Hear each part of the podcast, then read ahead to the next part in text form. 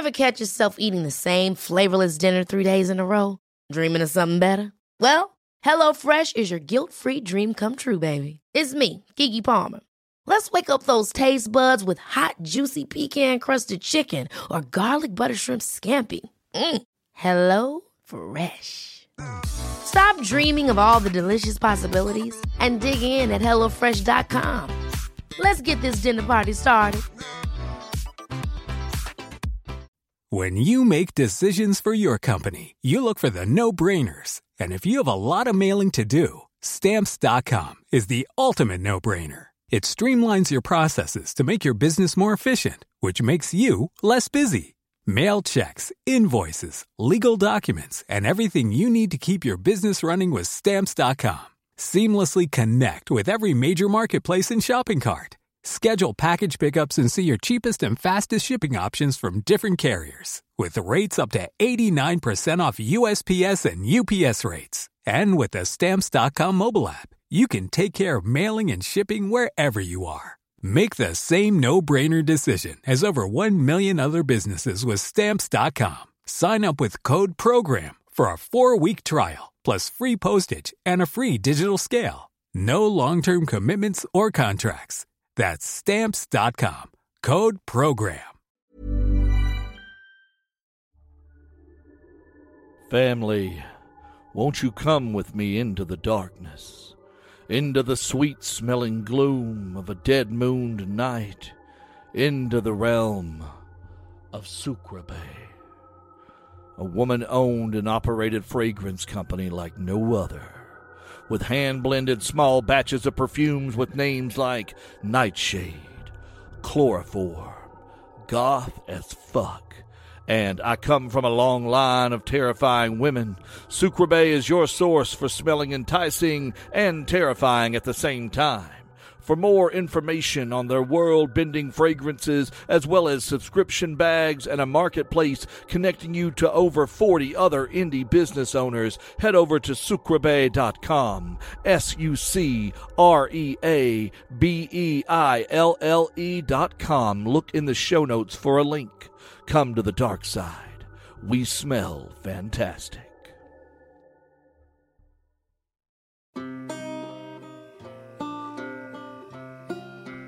Springtime in Boggs Holler is an all new story set in the same world as Old Gods of Appalachia, which is a horror anthology podcast and therefore may contain material not suitable for all audiences. The story takes place following the events of the scenic route in season two and precedes the events of Build Mama a Coffin. Chapter 3 Briar Vine, Esau County, Virginia, 1927.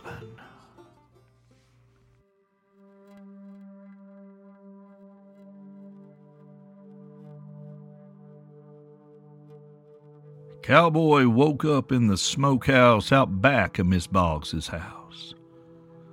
The room was dark, and Miss Ellie and Miss Boggs had moved aside cuts of meat hanging from the rafters to prepare a space in the middle of the small building. The ceiling, while not tremendously high, vanished into a heavy shadow that seemed to loom about the space. And the air that filled that old wooden box of a building was heavy and cool. Even folks without a lick of a gift would feel unease in this place. The veil here was just that thin. If death itself had set up a homestead in Boggs Holler, it would be here on the site of the smokehouse built by the Boggs clan in the early days of the settling. Cowboy stretched and sat up. But before he could stand, Miss Ellie hurried over and sat on the ground beside him. Oh, d- don't get up, sugar. Take it easy now. How are you feeling? she asked softly. Cowboy's head swum just a little, and he was grateful he hadn't tried to stand.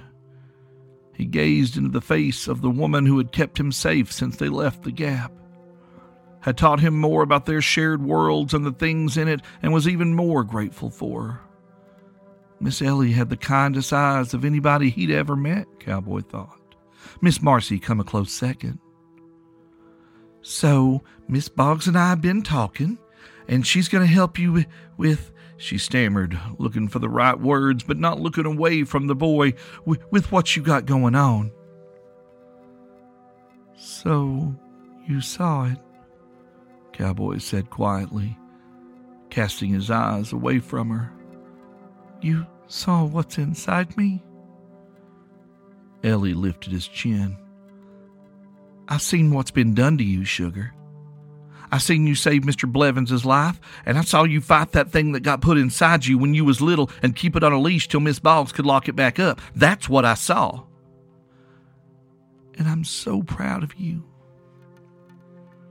Cowboy's vision blurred as he blinked away the tears that rose unbidden to his eyes. You you ain't scared of me? Ellie Walker wiped tears of her own and hugged the boy tight. Little man, it takes a lot more than a couple of monsters to scare me away from family, and we are family, ain't we? Cowboy hugged Ellie Walker tight, burying his head in her thick red hair, nodding wordlessly, and Cowboy cried then. For the first time in a long time, he cried for his lost family and the new one he'd left behind. He cried like a little boy just being held by somebody who promised to love and protect him, and he let himself believe it. All right now, Glory Ann interrupted them gently. The pair looked over at the older woman who sat on a stool, sleeves rolled up and her long gray braid thrown back over her shoulder, drying her hands on a clean white dish towel. She was ready to get to work. Mr. Cowboy, could you come over here, please? Cowboy looked at Ellie, who nodded and wiped his face, and with Ellie's help, got up and walked over to Miss Boggs, who in her seated position was eye to eye with him. Miss Walker here had told me that you've been very brave in the face of some really scary things. Now, I believed her just telling me, but then I saw you today, and I know it to be true. You've been given more in your share to carry, darling. You done real good. Better than most grown folks I know. That being said, this next part ain't gonna be easy. I ain't even sure it's gonna work. I've never met nobody like you before, and I want to do right by you. And I want to tell you I won't do nothing you ain't ready for, but I do have to warn you though. Once some doors are open, closing them ain't easy. Now, Miss Ellie done the right thing bringing you to this place, but this is dark business we gotta do today. So if you trust me, I need you to lay down right here in front of me, arms at your sides, and close your eyes. Miss Ellie will be right here with us the whole time to keep us safe. Do you think you can do that for me? Cowboy looked back at Ellie, who nodded again. Yes'm, um, I can do that. Cowboy laid down on the level floor of the smokehouse where Glory Ann had indicated. The boy took a moment to settle in, making himself as comfortable as he could. Ellie helped by placing a small cushion under his head, fluffing it to his satisfaction. Are you cold? she asked, fussing over him a little. Miss Boggs says we can cover you up with this quilt if you're chilly. No, ma'am. I'm fine. As he closed his eyes and settled his arms at his sides, just as Glory Ann had asked him, Ellie settled back on her heels, then moved aside, giving Glory Ann room to work. Glory Ann stood up and passed her the three legged stool, and Ellie carried it over to the far wall where she settled on the low seat with her ankles crossed in front of her to watch the older woman's preparations. Glory Ann squatted down next to Cowboy, fished a chunk of clear, polished quartz from her apron pocket, and held it in her left hand. She closed her eyes and began to move her right hand slowly, methodically through the air, her hand hovering a few inches shy of touching the boy, tracing a path from the top of his head over his face, down his chest and arms and legs. At certain spots, such as over his eyes, neck, and heart, she would pause for a moment, moving her hands in gentle circles before moving on. The whole examination only took a couple of minutes, and then Glory Ann rocked stiffly back on her heels, frowning. I've not seen anything like him. I've seen little uns hollowed out and plumb full up with the dark. I- I've seen things that pretend to be sweet little boys, then show you their teeth when you let 'em close, but he's still in there, ain't he? Yes'm. Um, whenever he gets scared or something threatens him, it's like whatever she put inside him jumps up to protect him, but without any regard for whoever else might get hurt in the process. It's like a trip tripwire or a snare trap. She set him out as bait. Think about it, Miss Walker. You put a pretty little rabbit like him out there, all by himself, and some mean old hunter's gonna try to take his hide. When they do, it springs her trap, kills the hunter, his family, and all their kin, and hell, probably anybody else it can get its teeth into. His family lived out in the middle of nowhere, across the way from the, the nameless place. She did this to him and then sent him into Baker's Gap. She sent him. Well, there's all kinds of rough folks that come through on the trains. Shoot, some of the other boys in town are just mean enough to want to hurt a little and like him. If this got turned loose in town, I'd wager there'd be a lot of dead folks offered up in her name or some such. Now, I don't pretend to know what she is or what she wants, but she likes killing on a grand scale from the stories my mama told me. if he'd gone with his daddy to work on the railroad eventually, or if he ended up working in the mines, Best not think no further on that. I want to do my best for you, Miss Walker. Are you ready? ready as I can be, ma'am. Glory Ann took two silver candlesticks from a shelf on the wall opposite Ellie and placed them on the floor to either side of Cowboy's head, where neither of them was likely to knock him over by accident. Then she pulled two white candles from her apron pocket and stuck one in each holder. Next, she fetched a small cast iron pot with a handle from the same shelf, along with a small cloth bag. She reached into her apron pocket again and pulled out a small box of charcoals and a book of matches. Glory Ann turned back to the shelf a final time and took down a box of salt. Nothing fancy. Just a big blue box of kosher salt you'll find in just about any kitchen, and slowly, carefully, poured a ring of salt around herself and the boy. Her movements were automatic speaking to years of performing this exact action, and her circle was all but perfect. She settled her aching bones down carefully on the floor, sitting crisscross applesauce, as the children always said, and reached for the charcoal. She placed a single coal inside the heat safe pot and struck a match to light it. With deft movements that spoke of a lifetime of practice, she coaxed the coal to a glowing cherry red. Then she reached into the cloth bag for a handful of incense. She'd raised and dried and ground the herbs herself and tested and reblended for months before she deemed it fit for use, then tinkered with it over the course of many years to perfect it. It had a bittersweet floral scent that was at once bracing and soothing. It produced a mildly soporific effect that was useful in this sort of work.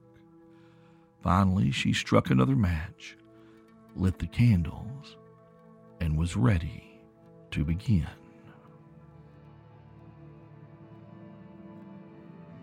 Glory Ann closed her eyes and drew a deep breath. She let it out slowly and then began taking deeper, measured breaths.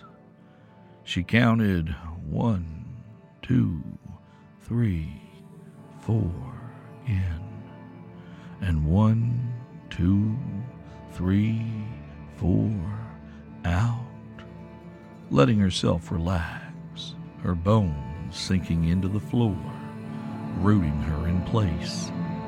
She let go of the irritation she'd first felt at this unexpected visit, the sense that it was a distraction she just didn't have time for. She let go of her growing fear for her family, that nagging intuition that something was brewing, something bad, and something that was coming for her blood. As the influx of stray thoughts lessened and the rhythmic flow of her own breathing drew her in, she felt her fingers slowly begin to dance, tapping out a simple, steady beat. She let her focus shift to the beat and let herself sway along with it, her body growing relaxed and supple as she let go of the last of her tension. She let it all go and she felt herself sink into the place between worlds, outside of body outside of thought, outside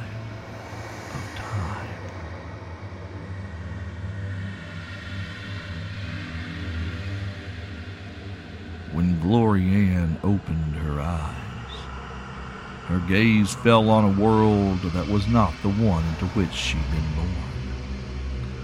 The smokehouse, Ellie Walker, even the boy were all gone. She stood in a clearing carved from the corpse of a wooded holler.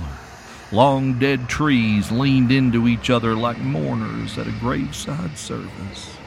Skeletal poplars stabbed their bony fingers into a spoiled sunset, while diseased oaks and black walnuts spread their arms like rich men begging for a drop of water from Lazarus's finger.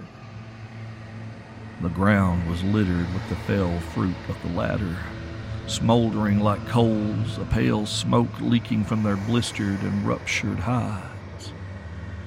Woven up and around the trunks and lower branches of these leering sentinels was a growth of thorny briar vine. In the waking world, Glory Ann would know this particular menace as Greenbrier. But there was nothing green about the ashen plague that wreathed this place like Calvary's crown. Glory Ann breathed in and tasted rotten fruit floorboards gone soft. She turned her head and followed her nose. The earth groaned under her feet as she traced the briars to the north end of the clearing, where the towering throne of these cursed woods loomed over all. A hawthorn tree, the size of a silo, thrust itself toward heaven like a bloody dagger punched through the back of a martyred saint. It jutted into the sky black and wet with gore.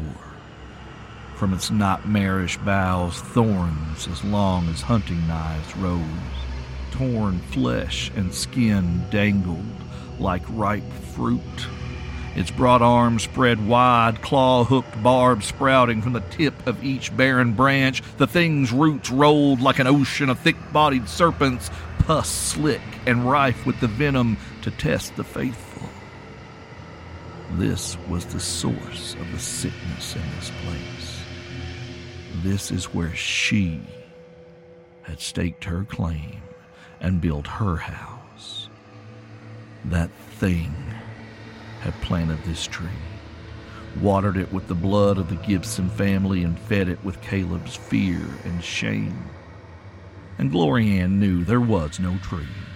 Knew that her body was sitting with the boy back in the smokehouse. She knew that the grain and her gift were giving her a vision that she could understand and work with. She knew these things. Still, she was unprepared for what she saw as she drew close to the trunk of the great dark tree.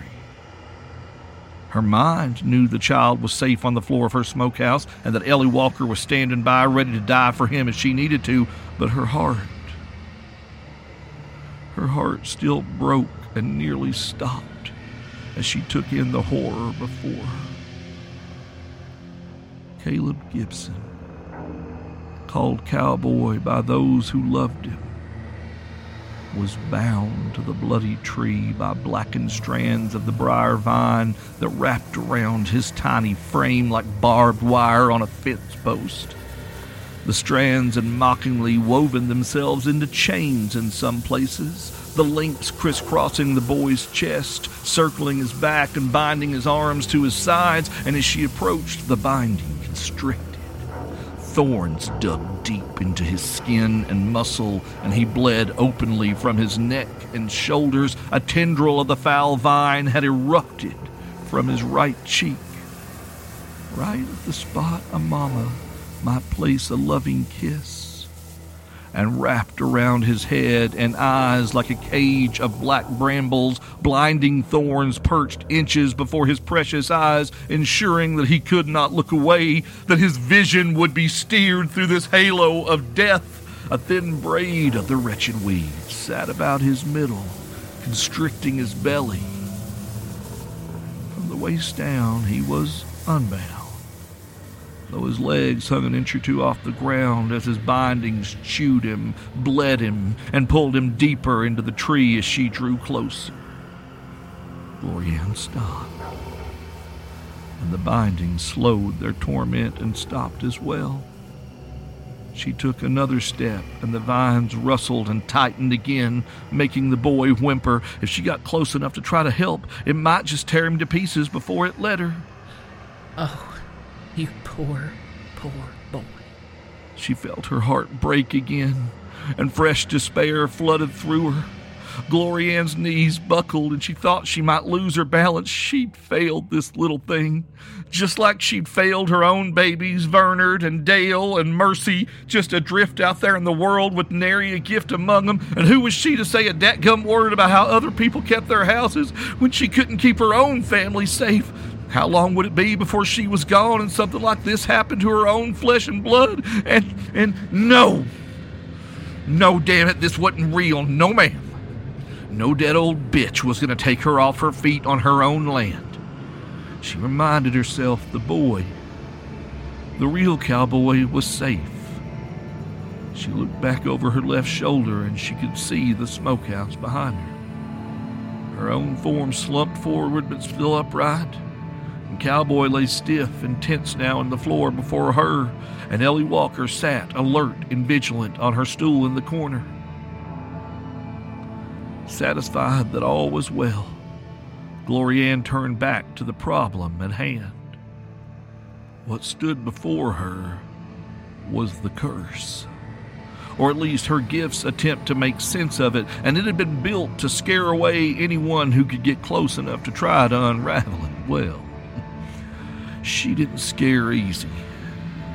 This thing might have its teeth in the boy, but she wasn't going to let it have him.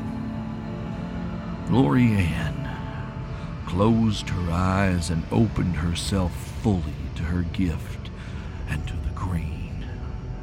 As gifts go, most grannies who bore them were like cricks and streams, bringing the power of healing and midwifery to their people in trickles and gentle flows. Some might stand as great calm lakes, providing a barrier between their kin and the things in the darkness. But at this stage in her life, Glory Ann Boggs was a river. A river that had carved whole ass hollers out of the sides of mountains and planted life there. A river that had borne rafts of babies into this world and into the heart of these hills. A river that had thundered and risen to wash all manner of haints and things back to where they come from. She was the great river that emptied into Boggs Holler like divine judgment upon those who would harm those who could not protect themselves. Just as her mother and her mother before her had stood against the darkness, so she had, and so she would. Mama, if you're with me now, guide my hand to help this child. Help me bring him back to the family that loves him, whole and untouched and unmarked by this. this cursed shadow. I'll see y'all soon. Just. Just help me get this boy home. And then Glory Ann moved, slipping faster than she ever could in the waking world into the shadow of the tree proper. With three great strides, she came face to face with the vision of Cowboy. She resisted the urge to speak to him, to comfort him, as she needed all of herself focused on what she had to do next, and she knew he wouldn't likely hear her anyway. With a dexterity that had left her hands years before, she snapped the thin strand that had begun to tighten around the boy's belly. Growing boys gotta eat, after all, she thought, remembering what Ellie Walker had said about the boy's trouble with food. The vine clenched like a muscle in her hand, trying to tighten as she pulled it free, but Glory Ann pulled on her gift and felt her hand suddenly grow hot, hot as the coals she'd lit back at the smokehouse, and the vine simply turned to ash and fell away. Next, she reached for the thick mass of vines that bound the boy's shoulders and neck, a tangle of layers winding up the column of Cowboy's tender throat. Glory Ann felt the thorns reach for her, to try to tear into her leathery old hands and fill her with their darkness, and she chuckled as they broke and splintered against her palms as she yanked and tore at the roots of the binding like she was weeding her own garden. Bits of bone brittle detritus flecked her as she worked, finding their way into her apron and her hair, and she brushed it away as best she could. As she dug deeper, she could see that the roots went further than she could reach. As she stopped to catch her breath, she saw Cowboy's shoulders had slackened a little. The tension around his neck lessened. The skin she could see there was raw and abraded, but clear of the binding. She couldn't get it all out of him without doing more harm than good, but maybe that slack might give him some room to grow on his own. Finally, Glory Ann came to the most delicate work which she had saved for last. Ellie Walker had told her about the boy's visions, how unbidden his eyes would show him how all living things would eventually die, forcing the poor child to carry the knowledge of how everyone he loved would pass.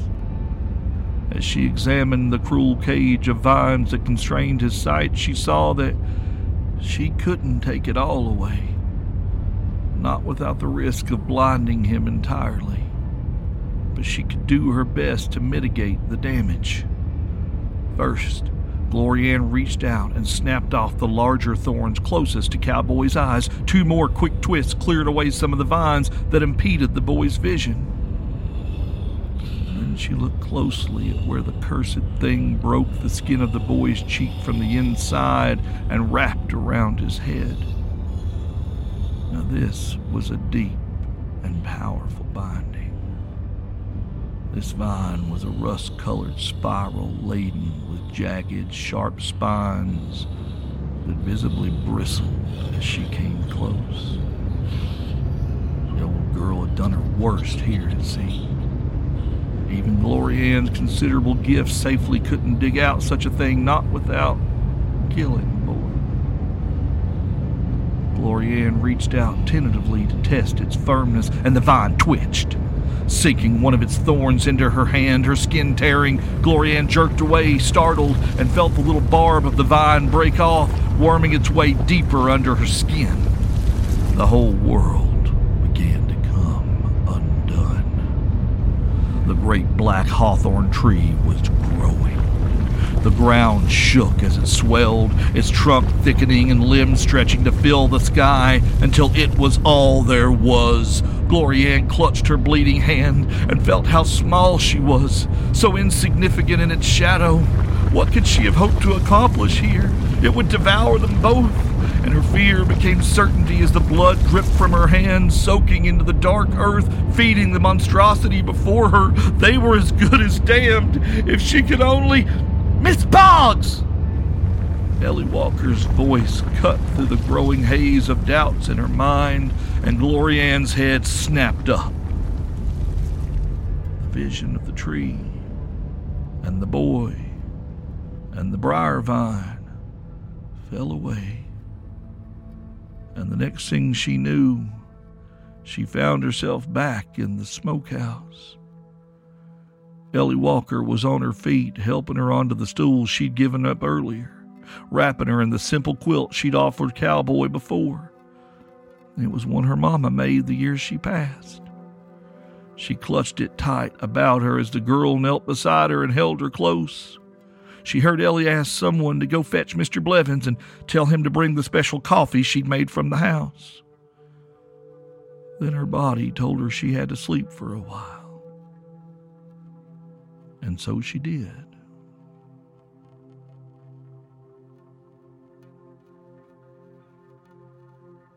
The next morning, Glory Ann watched from the front steps of her house as Ellie Walker, her driver, Mr. Blevins, and a seemingly whole cowboy Absher prepared to get back on the road.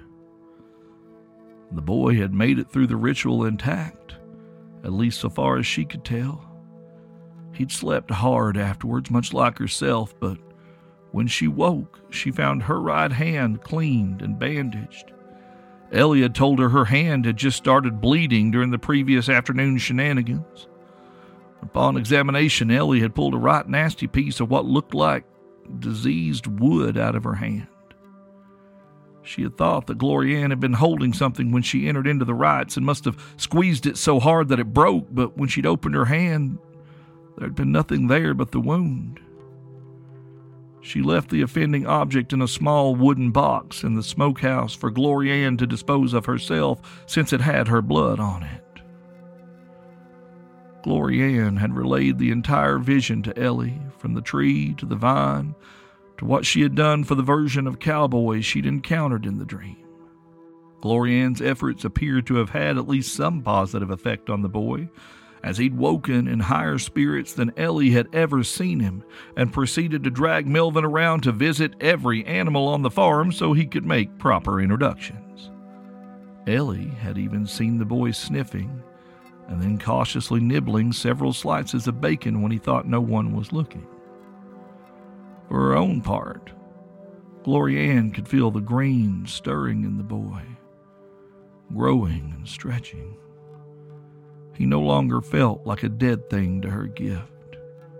That sense of cold, of the grave, that had lingered about him while not entirely gone, was no longer all encompassing. Are you sure you're okay, Miss Boggs?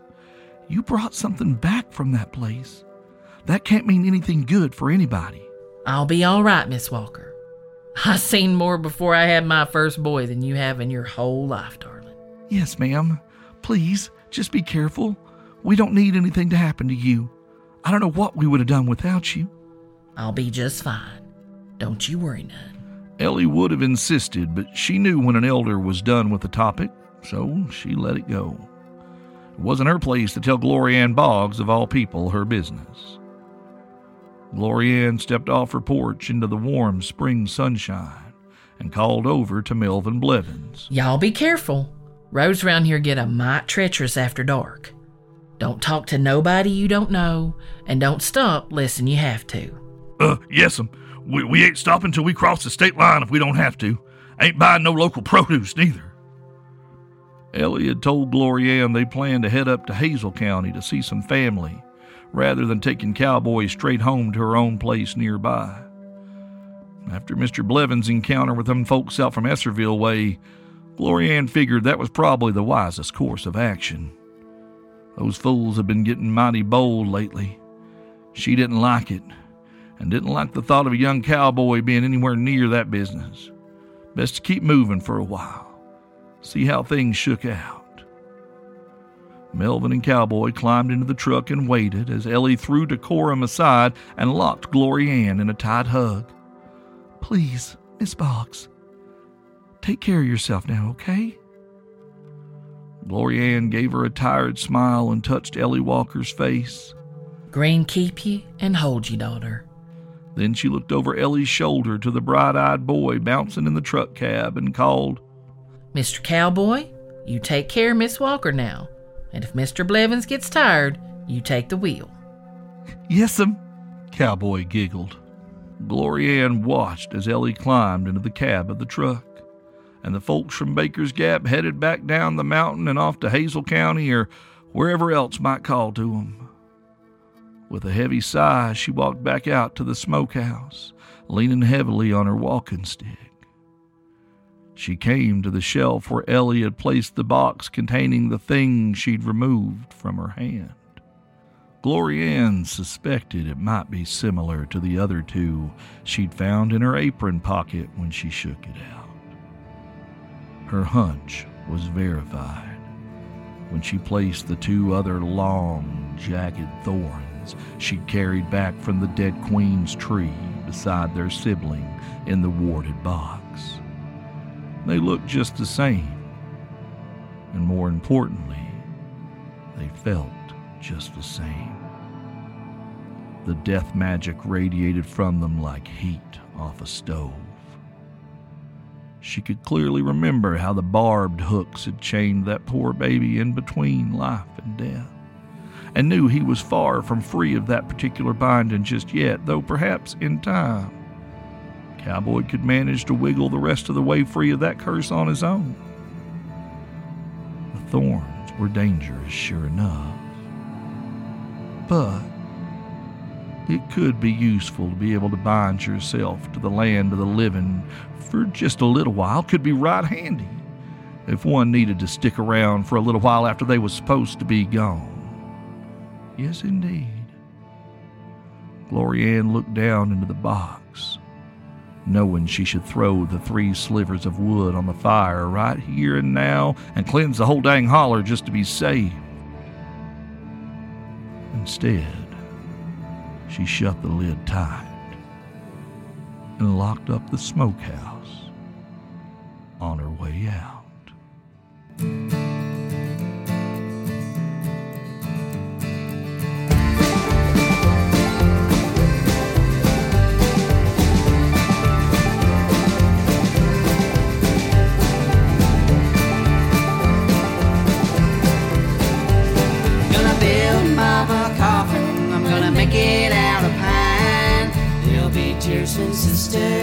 Make those hinges shine. Gonna build mama a coffin. I'm gonna make it out of spruce.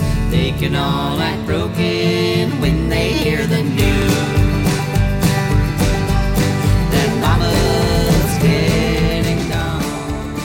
Well, hey there, family. And thus concludes Springtime in Boggs Holler, a very special trilogy that we put together for you in between seasons two and three. And I hope you have enjoyed finding out what became of young Cowboy as he rides into the sunset. And it almost breaks my heart to tell you that that's the last you're going to see of that little feller for a goodly while.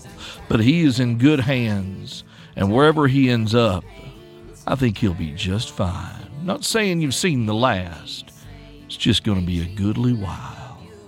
However, if you'd like to know what happens next with Glory Ann Boggs, and you've never been a patron on our Patreon, well, the very next chapter in her story, the events of Build Mama a Coffin, which is waiting for you over at patreon.com slash old gods of Appalachia. $10 or more a month. You can pledge a whole year and save 10% up front if you want to. And all 17 episodes of the story of what happens to that powerful and complicated granny will be laid at your feet like a bounty of dark treasure. Patreon.com slash old gods of appalachia. You can also join us at oldgodsofappalachia.com to find everything from all of our social media to the discord server to a special timeline that shows you the chronological events of our world. It's all waiting for you at oldgodsofappalachia.com and as always, Old Gods of Appalachia is a production of Deep Nerd Media. Our intro music was by Landon Blood. Our outro music this time around is by Blood on the Harp. Today's story was written by Steve Shell and Cam Collins and narrated by Steve Shell. The voice of Glory Ann Boggs, Spine of the Mountain, was Allison Mullins. We'll talk to you soon, family. Talk to you real soon.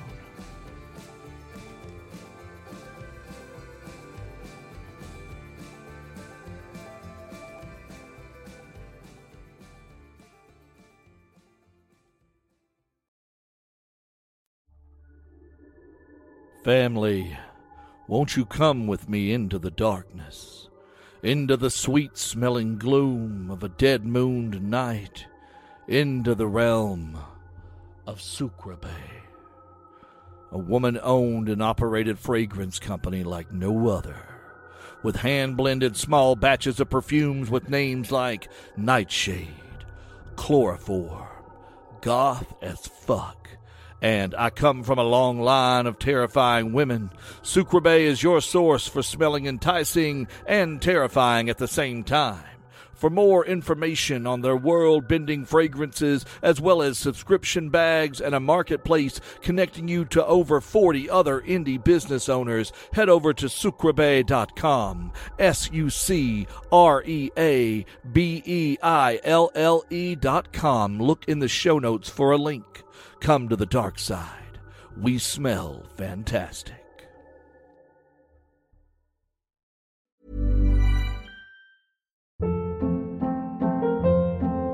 Hold up. What was that? Boring. No flavor. That was as bad as those leftovers you ate all week. Keke Palmer here, and it's time to say hello to something fresh and guilt-free. Hello Fresh. Jazz up dinner with pecan-crusted chicken or garlic butter shrimp scampi. Now that's music to my mouth. Hello Fresh. Let's get this dinner party started. Discover all the delicious possibilities at hellofresh.com.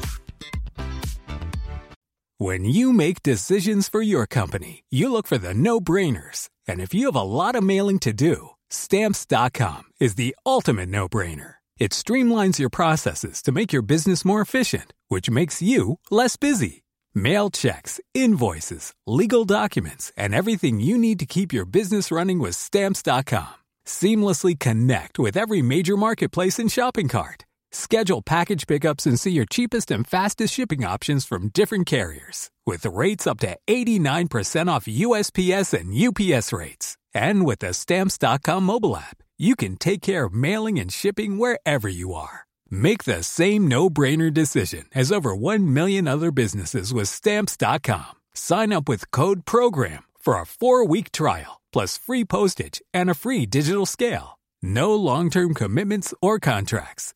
That's Stamps.com. Code PROGRAM.